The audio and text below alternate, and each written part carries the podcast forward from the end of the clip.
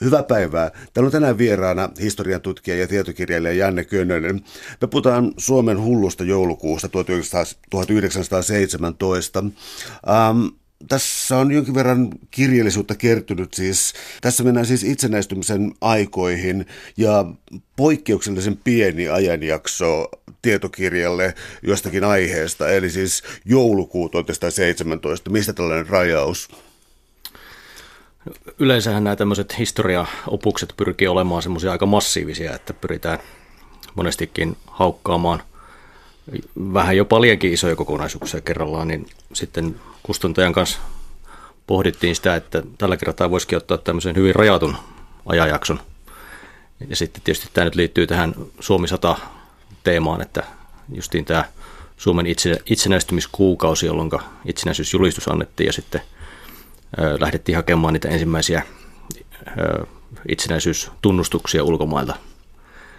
Eli sen vuoksi tämmöinen rajattu aihe tällä kertaa niin sä aloittaa sillä tavalla vähän epäkronologisesti oikeastaan, että sulla on harvinaisen rikasta kieltä ollakseen historian tutkimusta, eli ähm, sanoisinko, että tietty akateeminen kuivakkuus loistaa poissaolollaan, ja ähm, sun ikään kuin prologi kertoo joulukuun viidennestä päivästä Merikarvialla ja Equity nimestä laivasta. Voisitko kertoa, miten nämä liittyy tähän? No joo, eli tämä Equity-laiva oli, oli saksalainen laiva, joka toi aseita Suomen suojeluskunnille. Ja tota, tämä Equity oli käynyt jo kerran aikaisemmin silloin syksyllä 17 Suomessa ja oli laskenut tuonne Larsmon lähelle Pohjanmaalle aselastin. Ja se oli silloin onnistunut ihan loistavasti, mutta sitten nyt tämä merikarvia-operaatio meni sitten vähän huonommin. Eli siellä ei, ei sitten vastaanottaja ollutkaan paikalla, kun aseita tuotiin. Eli tässä vaiheessa oltiin siis katse kiinnitetty jo voimakkaasti Saksan suuntaan. Mitä Suomessa oli silloin isompaa tekeillä? Oli pelottavan lähellä vuoden 1918 tapahtumat. Tuijottiko Suomi nimenomaan Saksaan ja etsi sieltä vastausta vähän kaikkeen murheeseen, mitä silloin oli? Se on tietysti aika, aika hankala sanoa, että mitä, mitä Suomi tarkoitti tuohon aikaan, että kun oli, oli niin vahvasti kahtia jakautunut maa, oli porvaristo ja sitten sosialistit – ja tosiaan niin tätä Suomen, Suomen niin kuin valtiokoneistoa lähdettiin vasta ikään kuin luomaan siinä vaiheessa, vaikka tietysti autonomia ajalta olikin jo niin kuin tiettyjä tämmöisiä valmiuksia olemassa. Ö, mutta kyllä tämä, niin kuin tämä, jos nyt puhutaan ö, Saksan suuntauksesta, niin Suomessa oli hyvin vahva tämmöinen saksalaismielisten joukko jo silloin syksyllä 17, joka sitten sisällissodan kokemusten myötä keväällä 18 sitten vielä voimistui ja, ja vielä niin kuin kasvoi. Et tämä saksalaismielisten joukko tietysti nojasi Saksaan, eli osa porvaristoa, ja sitten taas sosialistit ö, olivat yhteistyössä ö, polsevikkien kanssa niin kuin Pietariin suuntaan. Täällä on tänään siis vieraana historian tutkija ja tietokirjailija Janne Könönen. Me puhutaan Suomen hullusta joulukuusta 1917. Yksi asia varmaankin itsenäistymiskysymyksessä oli siis se, että ähm, miten vedetään nyt sitten länsirajaa. Mä viittaan nyt Tornionjokilaaksoon ja siis tänne päin. Eli siellä oli tällainen ähm, No, luultavasti neuvoston Venäjälle hyvinkin kiusallinen paikka. Miten siitä selvittiin? Ää, no tuota, se oli silloin, rajahan oli, oli toki luotu silloin 1808 jälkeen, jolloin tuota, Venäjä ja Ruotsi sopi sen, että se tämä Torniojoki on semmoinen kompromissiraja, että venäläiset olisivat tietysti halunnut viedä sen rajan sinne syvemmälle Ruotsiin ja sitten ruotsalaiset syvemmälle tänne Suomen puolelle, mutta Torniojoki valittiin ja Tornia on hirveän mielenkiintoinen paikka nyt sitten syksyllä 17, koska se on oikeastaan ainut tämmöinen mantereellinen yhteys niin kuin ensimmäisessä maailmansodassa keskenään liittoutuneiden Venäjän ja sitten länsivaltojen kautta. Eli Torniosta tulee tämmöinen tavallaan maailman tuota, kauttakulkukeskus pienestä Torniosta silloin vuosina 14 ja 17. Suomen äh, taiteen kultakausikin oli jo takana ja niin sanottu kansallinen herääminen. Äh, kuinka voimakasta tai pitäisikö minun sanoa jotakin niin kuin systemaattista yhden lipun alla olevaa tämä itsenäistymisliike oli näihin aikoihin? No oikeastaan kaikki suomalaiset niin kuin puoluekantaan katsomatta ne olivat patriotteja tuohon aikaan. ainoastaan semmoinen liikemiesten joukko, jolla oli hyviä bisneksiä Venäjälle, niin he niin kuin vastusti silloin aika pitkään vielä syksyllä 17, ehkä sen jälkeenkin vielä Suomen itsenäistymistä. Mutta sekä sosialistit että sitten, sitten tota, porvarit oli, oli itsenäisyysaatteen takana. Ja sitten tämä häiritsi oikeastaan sitten ö, sosialistien suhteita Pietarin bolsevikkeihin, että siellä niin kuin Lenin ja kumppanit sitten soimasi suomalaisia sosialisteja siitä, että he ovat liikaa patriotteja ja eivät ajattele tätä vallankumousta tarpeeksi. Eli sellainen jako, jota joskus on esitetty historiasta, eli sellainen, että miten nyt sanoisi, ei-nationalistinen, ei-patriottinen vasemmisto, tämä on myöhempää kirjoitusta, myöhempää tulkintaa tai perua.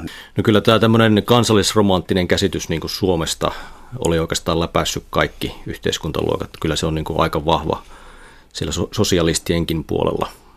Että tietysti kukaan ei voinut siinä vaiheessa nähdä, että mihinkä suuntaan sitten polsevistinen Venäjä kehittyy. Mutta että kyllä näin voidaan sanoa, että se oli molempien näiden puoluepoliittisten ryhmittymien niin tavoite tavallaan se Suomen täydellinen irtautuminen Venäjästä. Ähm, sä oot nimennyt kirjan luvunkin jo kol, joulun kolme viisasta, eli keistä näistä oli kysymys ja minkälaista, minkälaista kansainvälistä politiikkaa pyrittiin tekemään tähän aikaan? No joo, eli tuossa kirjassa kun puhun kolmesta joulun viisasta, niin tarkoitan ää, silloista senaatin puheenjohtaja Svinhuvoodia, sitten hänen ulkopoliittista neuvoantajansa Karl Enkeliä ja sitten vielä Svinhuvoodin Saksan lähettiläs Edward Jelttiä, jotka kaikki niin kuin, ö, omalla tavallaan sitten ö, on vaikuttamassa tähän juuri syntyneen Suomen ulkopolitiikkaan, niin en, ensimmäisiin askeliin, jota sitten otettiin maailmanpolitiikan näyttämällä. No jos mä kysyn vähän kärjistetyn kysymyksen oikeastaan, niin mun mielestä voi perusteellisesti ehkä sanoa, että, että Suomi on ollut historiansa aikana kaksi kertaa riskissä joutua niin kuin Saksan vasallivaltioksi. Oliko tällainen uhka tässä vaiheessa käsillä?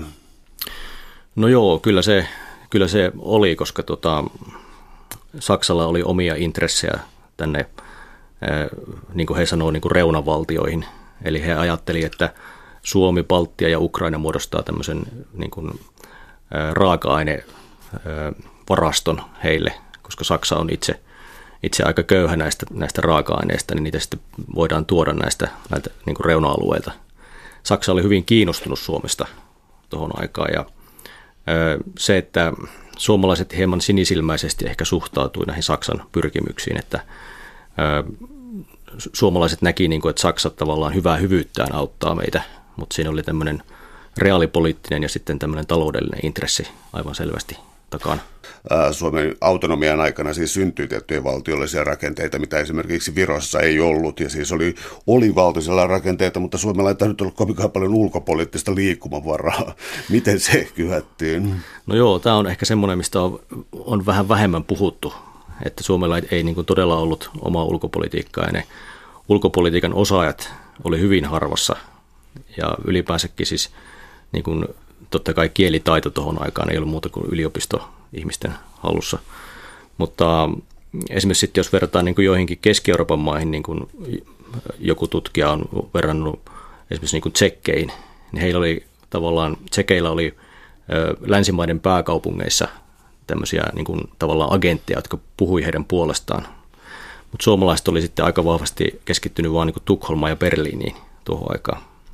Se ulkopoliittinen osaaminen oli lapsen kengissä ja Suomi niin kuin tässä sadan vuoden aikana on harpannut todella ison jättiaskeleen nimenomaan tässä ulkopolitiikassa.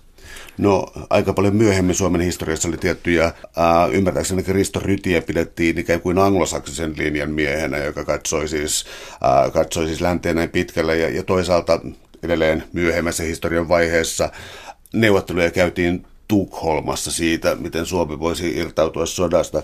Ja palatakseni vuoteen 1917, niin oliko meillä jonkinlainen Tukholman kortti, Berliinin kortti, jota olisi voinut siinä hyvinkin käyttää?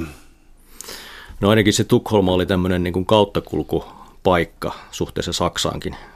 Että se oikeastaan muodostui sillä tavalla, että osa näistä, näistä aktivisteista, jotka Suomen itsenäisyyttä puuhasi, he olivat joutuneet pakenemaan maasta – koska Venäjän salainen poliisi oli heidät ikään kuin keräyttänyt. Ja he sitten muodosti Tukholmaan semmoisen tavallaan niin kuin loosin, jossa he tota, sitten ö, tekivät näitä ulkopoliittisia ö, tällaisia eh, niin kuin ehdotuksia Berliiniin suuntaan ja myöskin, myöskin niin kuin länsivaltojen suuntaan. Eli Tukholma suorastaan niin kuin kuhisi tämmöisiä suomalaisia epävirallisia diplomaatteja silloin joulukuussa 17. Täällä on tänään siis vieraana historian tutkija ja tietokirjailija Janne Könönen. Me puhutaan Suomen hullusta joulukuusta 1917. Jos kävisi läpi tällaisia kriisikokouksia ja muita sun kirjassa. Voisitko kertoa, yksi kriisikokous oli Etelä-Esplanadilla ja tässä vaiheessa sitten ää, oltiin jo aika pitkällä näissä suunnitelmissa. Minkälainen episodi tämä oli? No joo, tämä Esplanadin kokous pidettiin oikeastaan jo syyskuussa 17, mutta otin sen tuohon kirjaan sen vuoksi, että se hyvin selittää sitten myöskin näitä joulukuun 17 ja myöhempiä tapahtumia. Eli oltiin tultu siihen pisteeseen, että ne saksalaissuhteet olivat ikään kuin vaakalaudalla. Aktivistien Saksala, Saksan suhteet olivat vaakalaudalla ja ää, oli tapahtunut tämmöinen epäonnistunut ää, Liettuan komennuskunta-niminen operaatio, jossa saksalaiset ja suomalaiset aktivistit yhdessä pohti tämmöisen kansannousun aloittamista Suomessa. Ja suomalaiset oletti osa heistä, että, että Saksa lupautuu tulemaan omalla armeijallaan Suomeen. Ja sitten taas Saksa, Saksa niin kuin kielsi koskaan tämmöistä lupausta antaneensa. Ja se hanke meni myttyyn ja se niin kuin tulehdutti pahoin nämä suomalais-saksalaiset suhteet – ja sitten syyskuussa 17 Esplanadilla nämä aktivistit pitivät tämmöisen yhteiskokouksen, jossa sitten pohdittiin, että kuinka päästään eteenpäin tästä ongelmasta. Ja samaan aikaan sitten Saksan sotakone oli just valottanut Latvian pääkaupungin Riikan. Eli Saksa oli tavallaan lähestymässä omalla armeijallaan Suomen aluetta. Ja niin kuin, tämmöisessä tilanteessa niin kuin ajateltiin, että olisi suunnaton etu, jos, jos se Saksan suhde olisi mahdollisimman hyvässä kunnossa, että Suomi voisi Saksan avulla sitten vapautua Venäjästä lopullisesti. Ja mielenkiintoista tuossa tässä Esplanadin koko, kokouksessa on se, että siihen osallistui myöskin Per Evans Finwood. Ja siinä kokouksessa ää, annettiin semmoinen julkilausuma, jossa ehdotettiin saksalaisille valtioliittoa Suomen ja Saksan välillä.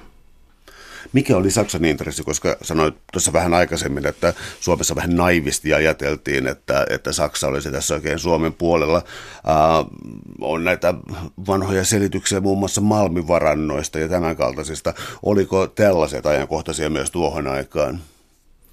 No joo, kyllä tämä raaka-ainepuoli puoli oli, oli siinä mukana ja ää, tietysti sitten niin koska ei pidä unohtaa sitä, että Suomen Suomen rajat on hyvin lähellä Pietaria. Eli se oli se venäläisten pelko, että Saksa hyökkää Suomen kautta Pietariin. Ja varmasti saksalaiset sitä myöskin pohti, että Suomesta olisi aika lyhyt matka Venäjän pääkaupunki kun tässä tuli jo esiin se, että vasemmisto oli Suomessa myös sitten aika ää, patriottista oikeastaan luonteeltaan, niin ää, mitä, mitä myöhemmin oikeastaan kävi? Siis eikö se ollut Väinö Tannerin tämä kirja, kuinka se oikein tapahtui, joka on myöhemmin kirjoitettu? Mi, mitä vasemmistossa muuttui vai muuttuko mikään? No joo, Tanneri kirjoitti tämän omaan muistelmateoksensa ollessaan sotasyyllisyys vankeudessa Sörnäisten vankilassa ja hän sitten siinä – päätyi siihen, siihen niin kuin johtopäätökseen, että Saksan vaikutus Suomen näissä itsenäistymistapahtumissa on ollut suuri. Sehän kuulosti tietysti pahalta siinä vaiheessa, kun oltiin hävitty toinen maailmansota ja tämä niin kuin Saksan, Saksan suhde oli asia, jota ei haluttu muistella. Ja Tanner sitten veti tähän mukaan nyt tämän vuoden 17-18 asiat vielä – kirjassa on myös materiaali, sitaatti, joka menee suunnilleen sillä tavoin, että, että siis Saksan puolelta, että, että nyt olisi oikea, oikea aika lähteä tähän itsenäistymistaisteluun, ja tästä voi kertoa Svinhuvudille. Eli mikä ää, rauhan tai tämä oli? No joo, tämä oli, tämä oli yhden näistä joulun kolmesta viisasta, eli tämän Saksan lähettiläs Edward Jeltin aikaansaannosta tavallaan, että saksalaiset kutsuivat Edward Jeltin ihan sinne marraskuun viimeisinä päivinä kenraali Eri Ludendorffin päämajaan tapaamiseen ja siellä sitten Luden, Ludendorff sanoi, että, että nyt olisi korkea aika Suomen itsenäistyä. Se liittyy tietysti tähän rauhanneuvotteluihin Bolsevikkien ja, ja Saksan välillä, joita silloin samaan aikaan käynnistettiin. Ja Jelt tietysti otti tämän, tämän viestin ilolla vastaan ja sitten lähetti sen jääkärien ö, salaista tämmöistä kuririreittiä pitkin ö, Vaasaan. Ja sitten Vaasasta se tuotiin aktivistien toimesta Svinhuvuudelle. Ja se, mikä tässä on mielenkiintoista, niin on tietysti se, että kun Svinhuvud tämän viestin vastaanottaa illalla kello kahdeksan, niin sitten seuraavana aamuna kello 11 hän sitten lähtee voima, voimakkaasti ajamaan tätä Suomen itsenäisyysjulistusta. Suuri sattuma. Uh, kuinka kaoottinen toi aika oli sitten Euroopassa yleensäkin? Mä tarkoitan sitä, että uh, vanha Venäjä, vanha Venäjä hajoaa, ajautuu sisällissotaan, uusia valtioita nousee. Oliko tämä niin kuin todella, todella sekavaa aikaa Euroopassa? Saako sitä kunnolla kiinni mitään otetta, että mitä oikein tapahtui? No kyllä sitä niin kuin tänä päivänä on hyvin vaikea kuvitella sitä tilannetta. Että jos ajattelee, että ne Sarajevon laukaukset vuonna 1914 niin sitten niin kuin käynnistää tämmöisen vyöryn, jossa sitten tota, tulee maailmansota ja sitten syntyy lukemattomia uusia valtioita, on sisällissotia ja, ja kaikkea mahdollista. Että tavallaan kun nykyään puhutaan, että on, on niin kuin maailma, maailmasta on tullut globaali, niin olihan se silloinkin sata vuotta sitten tietyllä tavalla sitä, koska eihän Suomikaan olisi itsenäistynyt ilman näitä maailman tapahtumia. Mulla on joskus väitetty sitä, että ää, tavallaan ainut historian jakso, milloin Suomi on ollut siis ei, siis ei monikulttuurinen ja ei avautunut. On se pieni jakso, kun sotien jälkeen Suomi ikään kuin kuroutui umpeen ja sitten tämä aika taas katkesi välillä silloin tai vähitellen murtui, kun Suomi ikään kuin jälleen integroitui länteen. Se näkee joskus, kun lukee historian tekstejä, kuinka siis on ää, venäläisiä, juutalaisia, saksalaisia nimiä vilisee lähdeaineisto, mutta sitten ne tuntuvat katoavan sitten tähän kummalliseen eristäytyneisyyteen. Tämä nyt on hieman johdatteleva kysymys, mutta niin kuin, näet sä tämän kaltaisen tulkinnan mahdollisena? No joo, siis kyllähän Suomi on ollut monikulttuurinen tavallaan, tietyllä tavalla aina. Että kyllähän niin kuin, ää, Ruotsi, Venäjä, Saksa, kaikki nämä niin kuin vaikuttaa. Ja nimenomaan tämä, ehkä tämä Saksa on semmoinen, mistä, mistä niin kuin toisen maailmansodan jälkeen ollaan vähän vähemmän puhuttu. Et tietyllä tavalla se Saksa on semmoinen Suomen historian niin kuin salaisuus.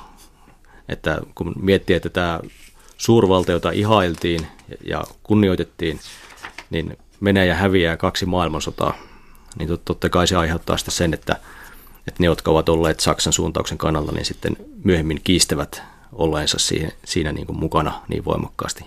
Se aiheuttaa tämmöisen histori- historian pienen vääristymän. Täällä on tänään siis vieraana historiatutkija ja tietokirjailija Janne Könönen. Me puhutaan Suomen hullusta joulukuusta 1917. Kirjasi äm, pääotsikkoon Punaisen leijonan maa, joten tätä nyt ei varmaankaan saa ohittaa tässä. Mitäs tämä lippudebatti kulki? No joo, lippu, lippua haettiin myös, että voisi sanoa, että Suomi etsi siinä ensimmäisenä elinkuukausina identiteettiään ja sitten myöskin tätä omaa lippuaan. Eli silloinhan tosiaan valittiin tämmöinen punakeltainen leijonalippu.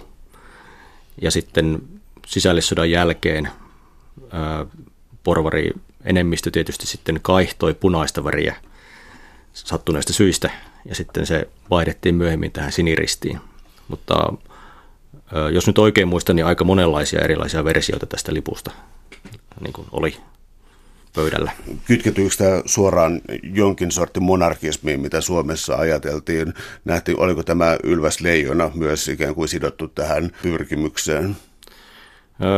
En tiedä kuinka paljon sitä silloin, silloin kun lippu, lipputoimikunta sitä mietti, niin kuinka paljon sitä siinä tilanteessa ajateltiin, mutta ilmeisesti tämä leijonahan tulee niin kuin ruotsalaisesta Folkunge-suvusta, kuningassuvusta periytyy meille tänne Suomeen.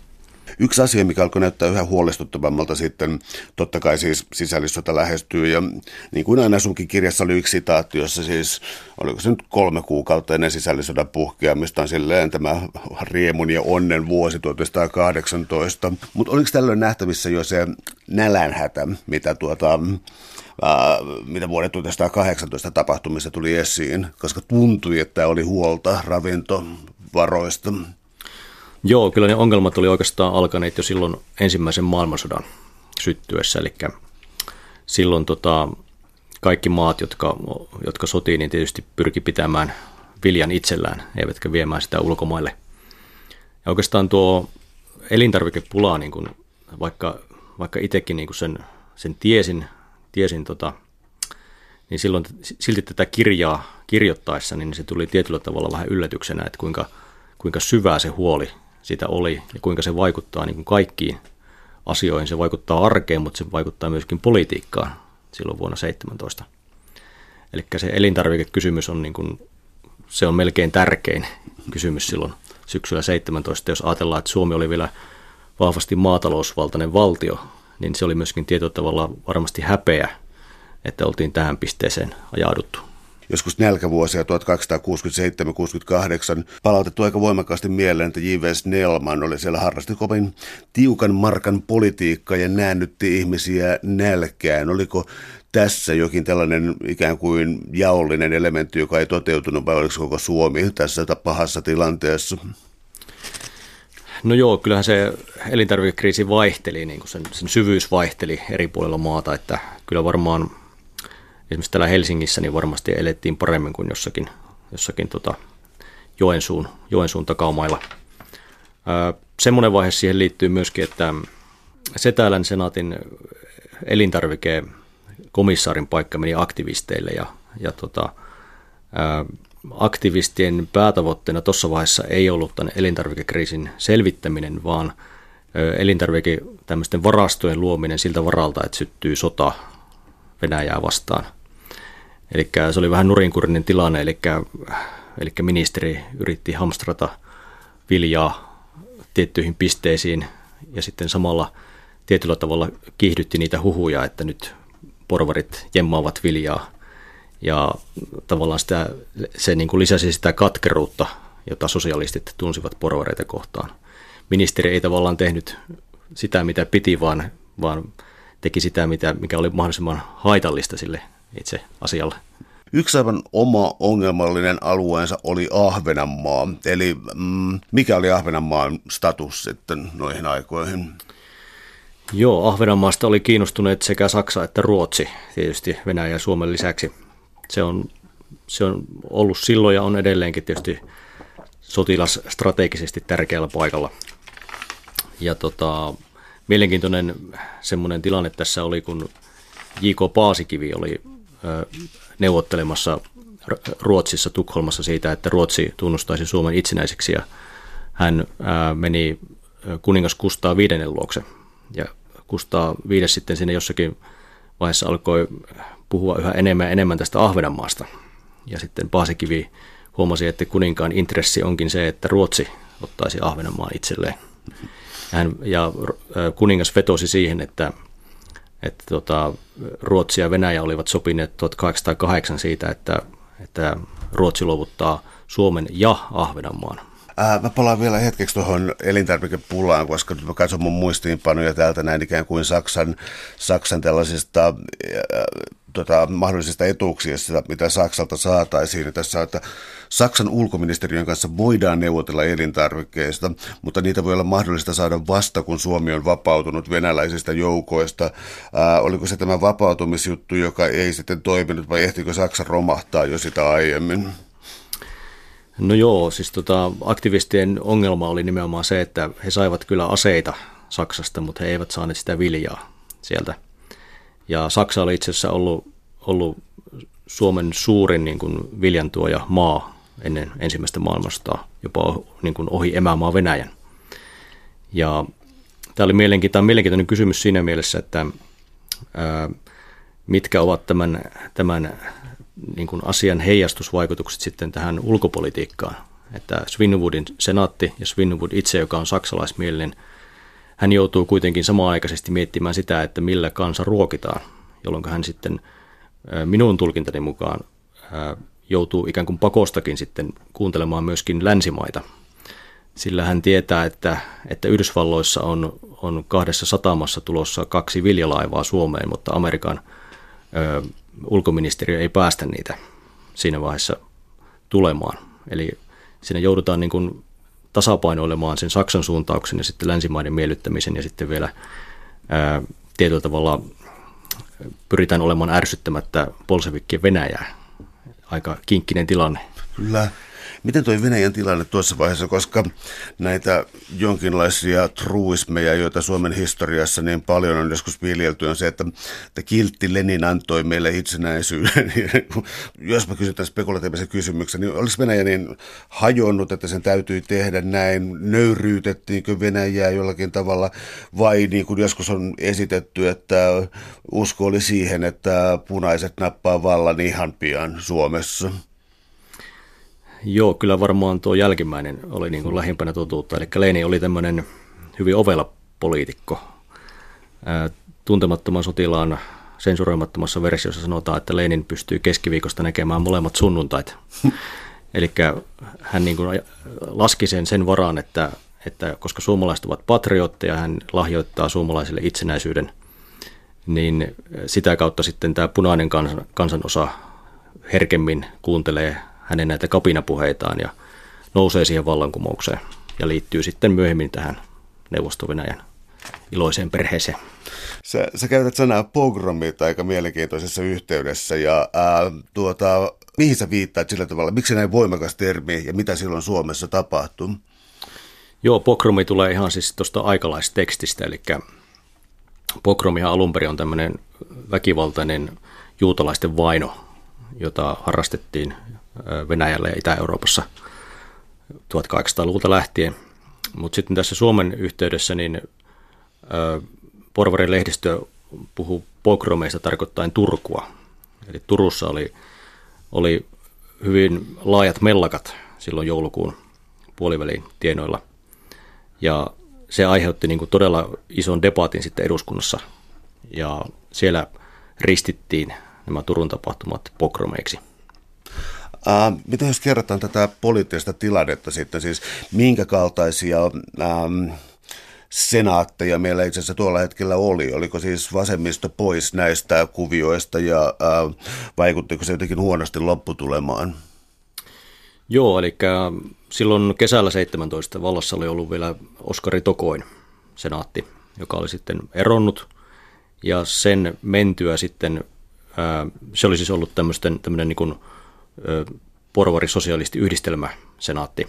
Ja sitten Tokoin sosialistisenaattoreiden erottua, niin sitten nämä porvarit jatkoivat tällä Setälän senaatilla, joka oli tavallaan hyvin heikko, koska, koska tota, niin eduskunta ei ollut koolla ja, ja tota, sillä ei ollut kannatusta oikein, ei oikealla eikä vasemmalla. Sitten pidettiin eduskuntavaalit silloin syksyllä 17, ja siinä sitten sosialistit hävisivät, ne vaalit, porvarit voittivat, ja sitä kautta sitten muodostettiin tämä Svinhuvudin hallitus. Niin tavallaan se oli taustalla se porvareiden vaalivoitto ja sitten myöskin tämä suurlakon tilanne, eli marraskuun puolivälin suurlakon tilanne ja siinä, sen yhteydessä tapahtuneet väkivallan teot, ja silloinhan niin murhattiin, murhattiin ihmisiä, aiheutti sen sitten, että, että maalaisliitto, joka oli ollut tämmöinen vedenjakajapuolue, keskustapuolue niin kuin porvareiden ja sosialistien välissä – niin sitten liukeni tähän porvarileiriin sitten niin kuin tietyllä tavalla lopullisesti, jos ajatellaan näitä tapahtumia. Ja silloin tavallaan niin kuin syntyi tämmöinen maalaisliiton ja muiden porvaripuolueiden klikki, joka sitten niin kuin toteutti tämän itsenäistymisen joulukuussa 17. Tuo ilmapiiri tuohon aikaan, me viitattiin tuossa puheessa jo siihen, että olkoon 1918 riemukas Suomen, Suomen upea vuosi, näin ei käynyt. Oliko jonkinlaista käymistila, joka oli selkeästi nähtävissä. Mitä luulet, olisiko ajan merkkejä pitänyt jotenkin jotenkin tulkita vähän paremmin? Että saatuiko se olla niin suuri yllätys sitten, että kohta ollaan sisällissodassa, joka on vielä poikkeuksellisen verinen kansainvälisilläkin mittapuilla? Tuo on erittäin hyvä kysymys ja oikeastaan se tulevaisuuden ennustaminen on aina, aina se haaste jokaisella aikakaudella. Se, mitä minä tässä kirjaa aloittaessani päätin, niin oli se, että minä en, en liian paljon lähde viittaamaan sinne vuoteen 18, koska haluan ikään kuin kulkea näiden ihmisten mukana, joista kerron niin joulukuun tapahtumat, ja yritän olla katsomatta liian paljon sinne vuoteen 18, koska sitten myöhemmissä muistelmissa ja historian kirjoituksessa, niin se joulukuu 17, niin se aina värittyy sen vuoden 18 niin kuin perusteella. Kaikki asioita arvioidaan aina, aina sen sisällissodan kautta koska jo todettiin, että siis Suomella oli ikään kuin ulkopoliittisesti, no ei, ei ollut ulkopoliittista osaamista, niin toinen juttu sitten, mikä tässä ähm, Venäjän vallan ikään kuin häipyessä on tota poliisivoimat tai milisivoimat. Miten tämä kysymys ratkaistiin? No se olikin aika visainen kysymys, kun miettii sitä, että ää, silloin kun Saari syöstiin vallasta maaliskuussa, niin tämä Venäjän miliisilaitos oli ollut tämän Saarin alainen. Ja yhtäkkiä niin kuin osa tai suuri osa poliiseista häviää katukuvasta. Ja se luo totta kai tämmöisen järjestysvaltatyhjiön, jota sitten nämä ää, sosialistien ja porvareiden järjestyskaartit sitten niin kuin täyttää. Ja se nyt on tietysti ymmärtää, että, että erittäin vaarallinen tilanne, että jos häviää niin kuin järjestysvalta maasta. Suomella ei ollut edes oma armeija tuohon aikaan, eli oli se punainen armeija venäläisten sotavoima täällä. Ja sitten jos ajatellaan tätä niin kuin järjestysvaltaa, niin yleensähän me ollaan totuttu ymmärtämään, että tämä Venäjän armeija aiheutti harmeja Suomessa silloin joulukuussa 17. Ja se onkin niin kuin osittain totta, koska venäläiset sotilaat oli, oli kurittomia ja he ryösteli, joskus murhasikin mutta sitten on myöskin tapauksia joulukuulta 17, jolloin tämä venäläinen armeija ikään kuin ehkäisi sitä, että suomalaiset eivät aiheuta itse niin kuin tämmöisiä väkivallan tekoja. Eli tietyllä tavalla Venäjän armeija joissakin tapauksissa myöskin piti yllä sitä järjestystä Oliko tämä ikään kuin legitiimiä valtaa siinä mielessä, että nauttiko tämä Venäjän joukot saarellista tai muuta, muuta, arma, tota, muuta arvovaltaa tässä vaiheessa, vai, vai tota, Oliko kyse vain siitä, että maassa oli niin laaja sotilasjoukko, että kyllä se on valta aina napetaan, napataan? No joo, kenellä on ne, on ne aseet, niin sehän, se joukkiohan pitää sitten tietysti vallan hallussa, että Venäjän sotaväki oli siis liittynyt näihin vallankumouksellisiin.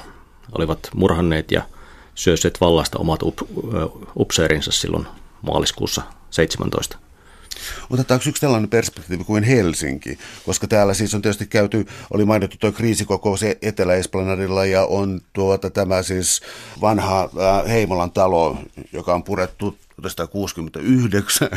Ja ää, mitä, mitä silloin kävi? Siis oliko Helsinki ikään kuin yhtäkkiä kansainvälisen politiikan jonkinlainen keskus? No ei ehkä noin, noinkaan voi sanoa, että, että tota, kyllä niitä lankoja niin vedettiin tuolla, tuolla Pietarissa ja sitten myöskin semmoinen pieni saksalainen kylpyläkaupunki kuin Bad Kreuznach, jossa oli tämä Erich Ludendorffin päämaja. Ja Saksahan oli siis nimellisesti keisarin vallassa, mutta tosiasiassa armeija piti siellä valtaa, eli kansleri Hindenburg ja sitten tota niin, myöskin tämä eri Ludendorff. he niin kuin veteli myöskin näitä poliittisia naruja tässä vaiheessa. Täällä on tänään siis vieraana historian tutkija ja tietokirjailija Janne Könönen. Me puhutaan Suomen hullusta joulukuusta 1917. Ää, on selkeää, että maa ei tuosta vaan julistaudu itsenäiseksi ja kaikki on ihan, että selvä, tehkää mitä huvittaa, vaan äm, oliko selkeää Pohjoismaille, että, tuota, että Suomi tarvitsi Venäjän tai Neuvosto-Venäjän ää, tunnustuksen itsenäisyydelle ja sitten vasta esimerkiksi muut Pohjoismaat voi tehdä näin. Suomessa ajateltiin ehkä näin, että tämä tunnustusten hakeminen on enemmän läpihuutojuttu kuin mitä se sitten oli. Eli saksalaiset oli luvanneet Edward Hjeltille, että he tukevat tätä Suomen itsenäistymistä omissa rauhanneuvotteluissa Venäjän kanssa. Eli ikään kuin hoitavat tätä asiaa vähän niin kuin Suomen puolesta. Ja sitten taas ehkä oltiin siinä luulossa, että, että Ruotsi ja muut Pohjoismaat niin kuin ottaa kukkapuskan kanssa vastaan sen suomalaisen lähetystö, joka tulee sitä tunnustusta pyytämään. Mutta sitten tämä J.K. Paasikivi, joka oli Svinhuudin lähettiläs, niin kohtasi aika tylyä, ää, tai kohtasi niin kuin, ää, aika niin kuin, miten se nyt sanoisi, tylysti tämän maailmanpoliittisen niin kuin realismin omalla kiertueellaan Pohjoismaissa. Ää, nämä kaikki ää, Skandinavian maat, Ruotsi, Tanska ja Norja, kieltäytyi tunnustamasta Suomea ennen kuin Bolshevikkien Venäjä on Suomen tunnustanut. Ja itse asiassa nämä maat oli erittäin kiinnostuneet myös siitä, että mitä Saksa sanoo tästä asiasta. Otetaanko sitten tota, vaikka eris nimittäin, koska kirjassasi seikkailee erilaisia ihmisiä ja yksi, joka ei ole mulla ainakaan tuttu, oli ähm, englantilaisperunen nimi, mutta Wesley, kun se tulee sulla kirjassa jo aika, vaihe, aika aikaisessa vaiheessa mukaan. Käydäänkö tätä yksilöpsykologiaa vähän aikaa läpi, mistä, kenestä oli kyse? No joo, August Wesley oli, oli oikealta nimeltään August Wesleyin. Hän oli ihan paljasjalkainen suomalainen sosialisti, joka oli lähtenyt Yhdysvaltoihin rakentamaan siellä sosialistista yhteiskuntaa ja käynyt siellä tämmöisen paikallisen Sirola-opiston. Ja hän oli tämmöinen agitaattori, joka kiersi pitkin Amerikan mannerta puhumassa sosialismista. hyvin vahva persona, hyvä puhuja, naisten mies. ja sitten kun hän lopulta palasi Suomeen, niin sitten siinä vaiheessa hän asettui Joensuuhun, josta hänen vaimonsa oli kotoisin. Ja hän sitten aloitti tämän saman agitaation siellä Pohjois-Karjalassa ja suhteellisen hyvällä menestyksellä. Ja hän onnistui sitten tuomaan suuren määrän aseita Joensuun punakaartille Helsingistä silloin joulukuussa 17. Sä oot myös tuota, katsonut tuota ikään kuin mitä mä sanoisin, aikalaisen ilmapiiri, aikalaisen diagnoosi tulee mulla joskus mieleen tällaisista asioista, mutta tuota, oliko vääränlaista optimismia sitten liikkeellä, koska täällä on muun muassa niin kuin ihmisiä kirjeitä lähettäneet jouluksi kotiin ja tällä tavalla. Ää, Tämähän on kummallista, mikä toistuu historiatutkimuksessa, että vuodelta 1939 on niitä kauniita kuvia Hietsun rannalta ja niin kuin kaikki näyttää loistavalta. Ja nyt tämä 1918 ja jouluksi kotiin. Vallitsiko vääränlainen optimismi maassa? Eräs semmoinen kirje, joka aika hyvin tuohon vastaa, oli, on mun mielestä tämmöisen tota, savolaisen kirkkoherran päiväkirja, jossa hän kirjoittaa, että mitä hän tästä tulee, että tuleeko Suomelle vapaus ja onni vai tuleeko sota. Eli tavallaan ne ihmiset silloin joulukuussa niin horjuu kahden tämmöisen täysin vastakkaisen tulevaisuusnäkymän välissä. Ja kukaan ei oikein pysty sanomaan, että mitä tässä tapahtuu. Ja se on aika hurjaa, kun ajatellaan, että on tämmöisiä optimistisia päiväkirjamerkintöjä, kirjeitä, sanomalehtikirjoituksia.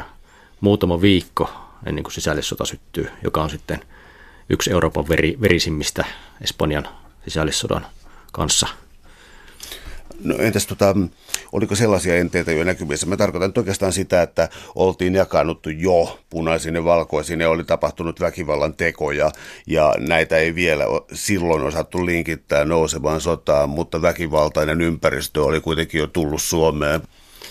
No joo, aluksi oli tullut, tullut vihapuhe ja sitten oli tullut teot perässä valitettavasti, että ää, tässä on mun mielestä aika hyvä, hyvä niin kuin tämmöinen yksityiskohta, että jos ottaa huomioon nämä jääkärit, jotka rantautuu silloin tämän ekitilaivan mukana joulukuun alussa merikarvialle, niin kun heille sanotaan, että tuolla on punaisia, niin he ei niin tiedä, että ketäs ne punaiset oikein on, koska he ovat olleet siellä Saksan itärintamalla. Eli se, se kehitys on Suomessa sit niin kuin sillä väliin, kun he on siellä olleet, niin menneet siihen vastakkainasetteluun. Ja niin kuin historiasta muistetaan, niin jääkäriliikkeeseen jääkäreihin kuuluu myöskin sosialistien lapsia. Jos nyt Venäjän, Venäjän armeijasta puhutaan, niin siihen pitkään pitkittyneeseen ensimmäiseen maailmansotaan, jota käytiin, niin kuin ehkä monet on lukeneet, niin ollaan juoksuhaudassa ja tulee tykistökeskitystä niskaan. Ja rintamalinja ei oikeastaan liiku mihinkään. Niin kuin tämmöisiä vaiheita on, on pitkään. ensimmäisen maailmansodan aikana. Niin totta kai se niin kuin rappeuttaa tätä sotilaskuria ja moraalia ja sitten se pettymys purkautuu sitten Venäjällä siihen, että, että koko sen, sen systeemin pää, eli tsaari, niin sitten heitetään ulos vallasta. No, tässä oli jo äh, puhetta hieman siis siitä, että Suomella ei autonomian aikana ollut edes omaa armeijaa. Miten tätä erotuksena tavallaan poliisijoukoista, niin siis millä tavalla tätä armeijaa lähdettiin perustamaan? Se oikeastaan käynnistyy silloin, silloin joulukuussa 17 ja siinä syksyn, tai siinä vaiheessa kun Svinhuvudin hallitus on tullut, tullut valtaan, eli ruvetaan perustamaan tämmöisiä niin kuin sotilaskoulutusyksikköjä. Semmoinen ratsuväkiosasto oli toiminut Porvoon lähellä, mutta sitten kun punakaarti oli sinne hyökännyt, niin se siirretään sitten Pohjanmaalle. Eli Pohjanmaasta tulee tämmöinen niin kuin valkoisen Suomen porvariston tämmöinen tukialue, jossa myös tätä sotilaskoulutusta annetaan. Läpäskö tämä Suomen itsenäisyys äh, halu, läpäskö se kaikki väes, äh, tota, väestön osat? Kyllä sitä niin kuin kannatettiin ihan puoluekantaan katsomatta joka suunnassa, mutta sitten – jos mennään ihan siihen ruohonjuuritasolle, jos ajatellaan semmoista tavallista torpparia tai, tai mäkitupalaista tai sitten työväestöedustajaa, niin kuinka paljon hän sitten niin kuin ymmärsi, mitä se itsenäisyys tarkoittaa. Eli mullakin on tuossa kirjassa semmoisia niin kuin aikalaiskuvauksia, jossa niin kuin kuullaan se asia, nostetaan lippu salkoon, niin sitten mietitään, että mitä sitä nyt sitten oikein on. Eli se tavallaan Suomi etsi sitä, myöskin sitä itsenäistymisen ideaa siinä sen, senkin jälkeen, kun itsenäistyminen oli tapahtunut. Täällä on tänään siis vieraana historian tutkija ja tietokirjailija Janne Könönen. Me puhutaan Suomen hullusta joulukuusta 1917.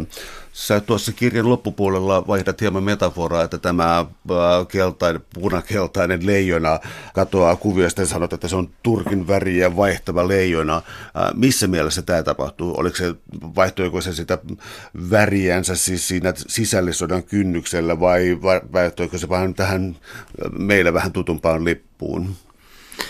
No tuolla metaforalla tarkoitan sitä, että kun tämä saksalaissuuntaus pääsee sitten oikein kunnolla liekkiinsä silloin, silloin kevään 18 aikana ja sitten ää, sinne loppuvuoteen 18, niin Rüdiger von Goltz, tämä saksalaisen armeijakunnan komentaja, on sitten myöskin poliittinen vaikuttaja Suomessa. Niin sitten kun ää, Suomen puhutaan tietysti ää, saksalaista kuningasta silloin vuonna 18, mutta sitten kun Saksa kärsikin tämän tappion tässä ensimmäisessä maailmansodassa ja kaikki nämä ikään kuin unelmat mureinee, niin siinä vaiheessa joudutaankin sitten ottamaan se, se Britannia ja Ranska ja Amerikka-kortti tavallaan esille. Ja sitten siinä vaiheessa tästä Saksan suuntauksen voimakkaasta kannattajasta Edward Tjeltistäkin tulee tämmöinen epähenkilö jollakin tavalla. No entäs älymystöpiirit, koska on aivan selkeää, että Saksa on Euroopan keskeinen sivistyskulttuuri, tieteen, tieteen kieli, niin kuinka nopeasti tavallaan ruvettiin taas katsomaan Saksan suuntaan, vaikka se romahdus to- totaalinen jo, joksikin ajaksi? Ei se suinkaan totaalinen ollut, että suuri osa tästä, tästä, jotka oli olleet ihan tätä ydinryhmää saksalaismielisyydessä, niin kyllä he hehkuttaa Saksaa myöskin siinä siinä Weimarin Saksan aikana, siis lähinnä siinä mielessä, että he muistelee tätä vuoden 17 ja 18 yhteistä taivalta. Ja on olemassa tämmöinen saksalaismielinen oppositio Suomessa silloin, silloin ensimmäisen ja toisen maailmansodan välillä. Ja he on tietyllä tavalla marginaalissa, mutta sitten kun Hitlerin Saksa, ää, niin kuin, tai Hitler tavallaan nostaa Saksan jaloilleen tietyllä tavalla, niin siinä vaiheessa sitten jossakin vaiheessa tämä marginaali ajattelu alkaa sitten levitä niin kuin tämmöiseen yleisempään politiikkaan. Ja sitten se tietyllä tavalla sitten huipentuu siihen, että, että jatkosodassa sitten Suomi ja Saksa ovat yhdessä. Liioittelussa mä sanoin, että esimerkiksi Hitlerin hahmo sitten ähm, 30-luvulla, niin tuota, häntä pidettiin vulgaarina ja tuota, ähm, epämiellyttävänä kansan kiihottajana ja tämän kaltaisena. Ikään kuin, niin kuin se edusti kaikkia Saksan huonoja puolia, mitä voi vain olla. Oliko tässä tällainen ikään kuin korkea sivistyneet versus sitten jonkinlainen kansan kiihottaja hahmo? Se on mielenkiintoinen kysymys ihan niin kuin Saksan sisälläkin, koska aika monihan näistä Hitlerin vankkumattomimmista kannattajista sillä puolueessa, niin heillä on yliopistotutkinto. He on niin kuin tohtoreita, jopa niin kuin professoreita. Eli tämä Hitlerin niin kuin viesti ei vetoa suinkaan siihen niin kuin rahvaaseen, vaan se on myöskin tämä saksalaisen yläluokan valloittaa sitten pikkuhiljaa. Ja tietyllä tavalla samanlainen, samanlainen juone siinä on Suomessakin, että tietysti Saksa on vanhasta edustanut sitä korkeakulttuuria, jolloin se on sitten kiinnittynyt suomalaiseen älymystöön. Mutta että kyllähän sitten, jos luetaan niitä 30-luvun lähteitä, niin kyllä siellä älymystön edustajat sitten niin kuin, ä, pohtii hyvin syvällisesti sitä, että tuota, mikä on esimerkiksi tämä saksalaisten juutalaisviesti, on, onko siinä perää. Että ollaan tavallaan niin kuin avoimia tämän kysymyksen kanssa. Mä olisin sellaista vielä kysynyt tuollaista ähm, ajallista asiaa tässä näin, että koska tämä on niin spesifi sulla tämä aika, tai siis se se on niin tarkkaan rajattu tämä joulukuu 1917, niin mä kysyisin tällaisen aikalaiskysymyksen, että tavallaan joskus historioitsijat käyttää sellaisia sanoja kuin pitkä 1917, niin kuin tämän kaltaisia asioita, niin oliko tämä pitkä joulukuu 1917 ja millaisiin merkkeihin se päättyi? Niin, siinä, siinä oltiin niin kuin tavallaan vedenjakajalla, että se maailmansotakin oli, oli vedenjakajalla, koska Polsevikit ja Saksa hiero rauhaa ja Saksa yritti tehdä itärintamalla rauhaa, jotta jaksaisi sitten sotia Amerikkaa, Ranskaa ja Englantia vastaan. Ja sitten tässä, tässä myllerryksessä sitten Suomi, Suomi tuota, irrottautuu ää, Venäjästä ja jos nyt tullaan tähän päivään ihan het, niin hetkeksi, niin tuota, ajatellaan sitä, että kun Suomessa pohdittiin, että miksi Putin ei onnitellut meitä niin kuin oikein kirjaimellisesti tästä itsenäistymisestä, niin minun arvaus on se, että se liittyy nimenomaan tähän, että Venäjällä tunnetaan jonkinlaista häpeää siitä, että se saarin Venäjä murtui ja sitten nämä reunavaltiot itsenäistyivät. Eli se ei ollut ehkä niin kuin tämmöinen töyköyden osoitus Suomea kohtaan, mutta se oli tavallaan niin kuin tämän venäläisen historian näkemyksen niin kuin, ö, tukema to, toimi tavallaan, että sitä onnittelua ei, ei tullut. Suuret kiitokset keskustelusta, Janne Könönen. Oli ilo. Kiitos.